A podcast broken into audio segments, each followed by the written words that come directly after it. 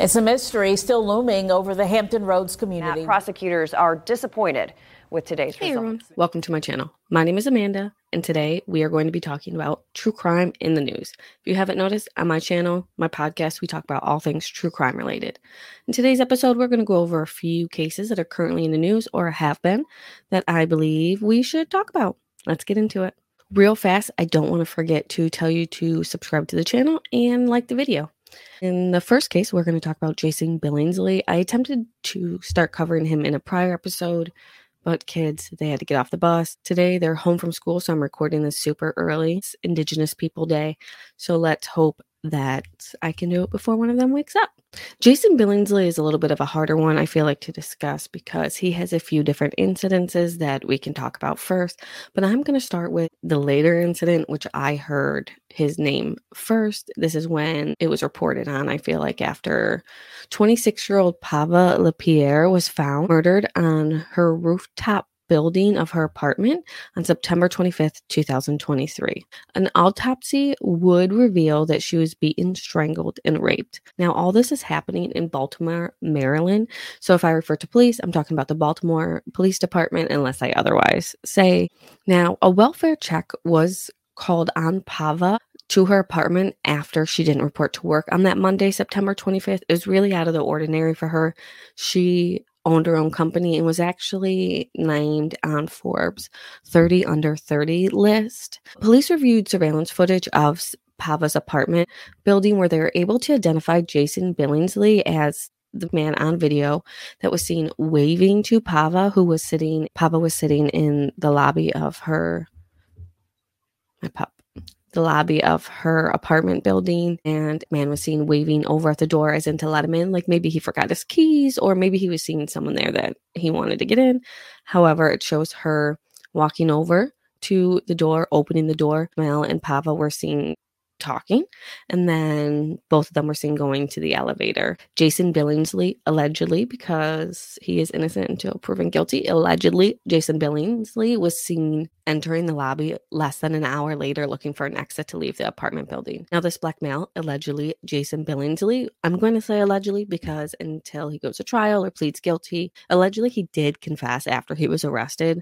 Now, we know confessions aren't always soundproof. However, the evidence and the confession in this, good to go, I think. But all this happened on September 22nd, according to police. They saw her get home at 11:30 p.m. and then this happened shortly after. So I guess the late hours of Friday, September 22nd and the early morning hours of Saturday, September 23rd.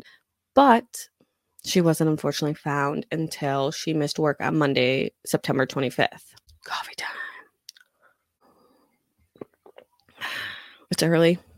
Very early. Well, not very early, but early to be recording a video.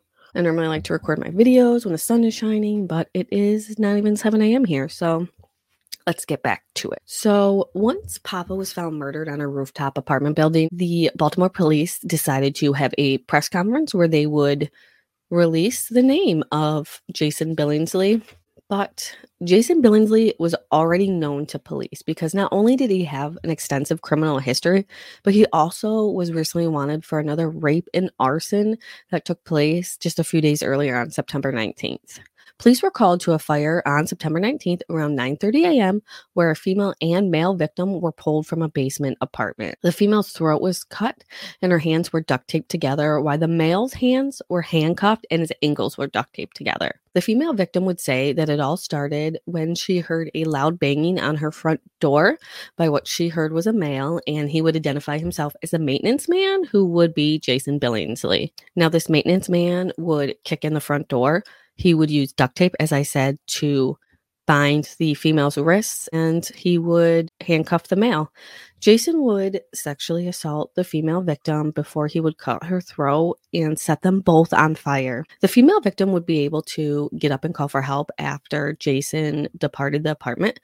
By calling for help, I mean yelling for help, not physically calling. She would be yelling for her neighbors to come help her from a basement grate that woke up her neighbor. Now, both victims were severely burned and would be taken to the hospital where they thankfully would survive. That's why we're calling them male victim and female victim. I know the male victim did release a statement or do an interview with the Daily Mail about what took place that morning. his burns. There were some photographs of his burns, and it looks like his whole life obviously has changed, not just mentally, but unfortunately he will be dealing with that for a long time. They talked about all the other horrors that happened that morning, including not a huge horror, but Jason stole his phone, and police said that they would use this to track him. And you'll see in some press conferences and articles that the police were talking about tracking him. And I always wondered how they would. However, the police received a lot of backlash, as I said earlier, after not telling the public of the arson and sexual assault that took place on September 19th, sparking the conversation that if police did release this in a press conference, possibly Pava may not have let Jason into her apartment, and this may not have happened. But police say that they had reason to believe that the arson and the assault were a targeted attack, as in Jason knew this couple, and the police did not think that for any reason that any danger was to the public. However, at the same time, like, someone set two people on fire. I mean, unfortunately, sexual assault happens way more than it should, but he set two people on fire and cut her throat. If that doesn't, it just blows my mind. If you know who did it, I can't. Baltimore police, I can't. But thankfully, Jason was arrested on September 27th at a train station in Bowie, Maryland, where he would be charged with first-degree murder and numerous other charges, from Pava's death and assault to the assault and attempted murder, I would say, on the female and male victim. He's currently being held without bond, as he should be.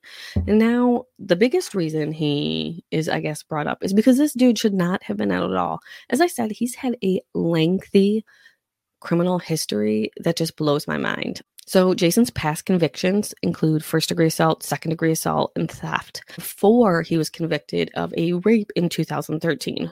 In that rape conviction, he received a prison sentence of 30 years. However, 16 of those years are suspended, more than half. So he only really, in my opinion, in my mind, would say he had a 14-year prison sentence, and he was released on parole in October of 2022.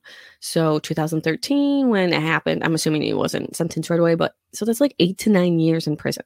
That's such a shame. So basically, they said that he got out on good behavior. He earned credits. And I think that that's absurd, that you can earn credits after good credits after raping somebody. I understand that sometimes people make mistakes. I understand maybe on non-violent crimes, maybe theft. Not that I think that's not violent. It can be very violent, but good credit after someone raped someone. Their charges from 2013 were not his first charges, though. At 18 years old, he was given a 2-year sentence of probation. And then in 2009, he was sentenced to 5 years. Now, in this case, with 5 years, he had a suspended sentence of 4.5 years. I can't believe that he got a second suspended sentence. I'm going to keep going, though, because it gets worse. In 2010, he was sentenced to 2 years in prison for second-degree assault. And this confuses me because in my mind, the suspended sentence means that if you mess up, you serve out that entire time. So he had the 2009 suspended sentence of 4.5 years. When he was arrested again in 2010, why wasn't he just sent back for those 4.5 years? And then he would be charged again in whatever happened in 2010 and receive another sentence.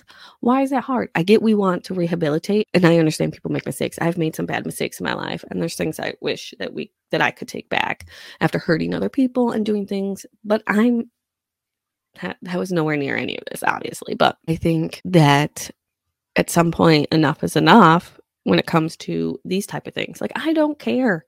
I mean, I do care if someone's selling drugs, because drugs kill people, but that just is not the same to me as sexual assault or obviously murder, but still. So we'll see how this plays out. I'm assuming he is going to confess, because the police said he already confessed once he arrested them. But again, we'll have to see.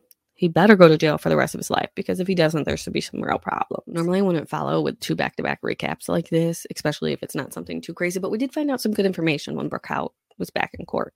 So he was back in court for his arraignment, or just in court. He wasn't back, I'm sorry. He was just in court for his arraignment via Zoom. He was on video on Thursday, October 5th, where we learned a few things that the prosecution shared with us. And I seem excited, but that's just because I'm excited that this is moving forward, that maybe we'll finally have answers for Crystal and Tommy's family. So the first thing that was talked about was a pretrial was set tentatively for February 8th, 2024, just to see where discovery is.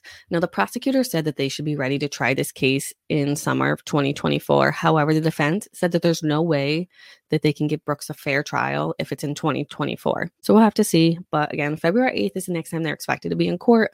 If something arises, they may be in sooner. Now, also, of course, the defense asked for a lower bond. As I said in my last update, his bond is currently set at $10 million. And the defense argued that this was absurdly high and requested a more reasonable bond of $500,000. The defense said that even though he has like $8 million in properties that's held up on properties, he would have to go get a loan and all this other stuff. I don't know. You're in jail for murder. I think that you should be stuck in jail, but we'll have to see. The judge said that he would issue a written order regarding this bond. Let me check real fast if that came out, because I've recorded this once already. It came out terrible. Not terrible, but the lighting was not good. It all depends where I am, who's around, who's home when I record, and where the lighting is. It sucks.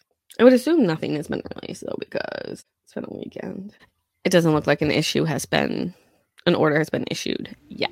Editing Amanda here. There has been an update. It appears that the judge has denied the request for reduce of bond, and then his attorney has filed an appeal. I will update this as it comes. Now, during this hearing, like I said, we learned a few things. We learned that Brooks' supportive family, his sister, his mother, his brother-in-law, his mother's boyfriend, they all allegedly brought in recorders and recorded the grand jury, which I'm pretty sure that's illegal. So we'll have to see if any charges come out of that or anyone else gets arrested. However, why do you need to record the grand jury if everything's true and you don't have to get a story straight and you're not overly worried about getting arrested because you are arrested now? There's a reason you're arrested. So we'll see what happens with the family and that accusation.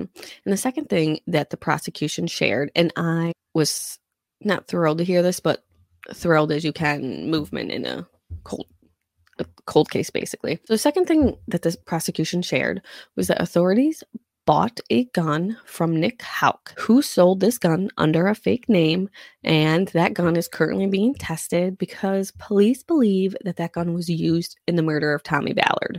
Now, if you haven't been following this case, and I just said a whole bunch of stuff you don't understand, let me go ahead and explain real fast. So Brooks' girlfriend, Crystal Rogers, has not been seen since July 2015, when she just vanished out of nowhere, and the last person to see her was her boyfriend, Brooks Houck. So naturally, Brooks was announced as a prime suspect in October of 2015, but it wasn't until recent when he was arrested at the end of September. Now, Nick Houck is Brooks' brother, who was once a police officer for Bardstown, Kentucky, which is the town that Crystal and Brooks lived in. Nick would actually end up being fired from the police for interference with this investigation, and he failed a polygraph test regarding Crystal's disappearance. So Nick, using a fake name, sold a rifle to someone, or the prosecution didn't really elaborate. Did Nick sell it to police under a fake name in like another undercover operation? Did Nick try to sell it to a wholesale retailer under a fake name and they were told by the police? Or did the police, just looking through records, find out, putting things together, that it was Nick who actually sold this gun under a different name?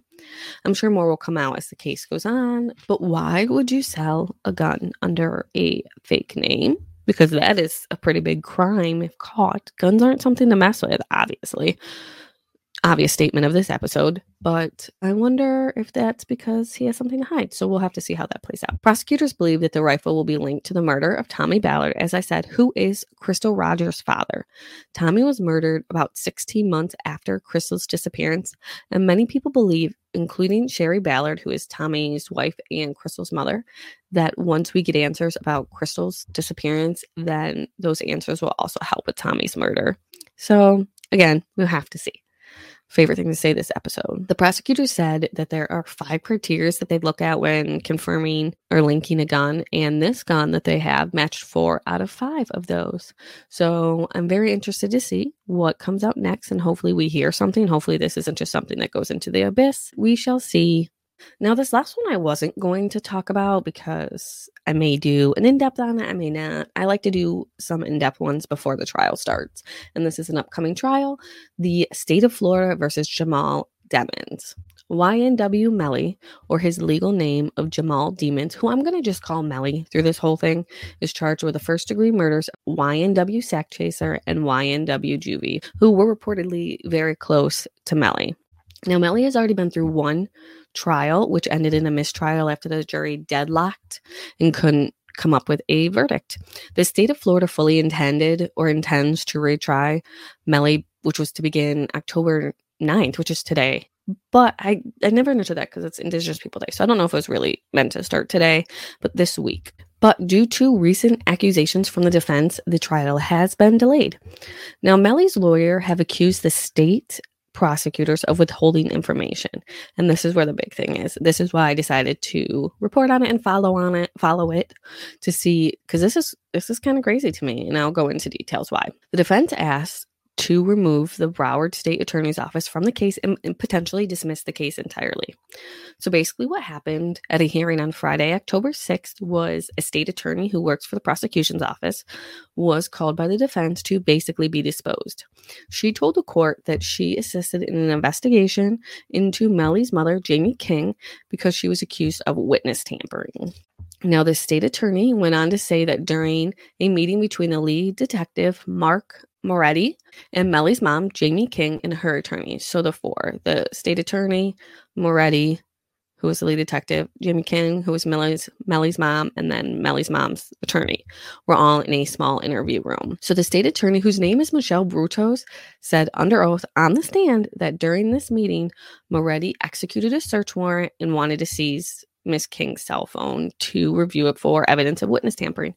Now, from what the attorney said on the stand, he was not in the right jurisdiction to serve this search warrant, which I think will take place of what we learn in a little bit. Jamie King was not pleased with this and attempted to do something with her phone. And at that point, Moretti forcibly grabbed the phone out of her hand.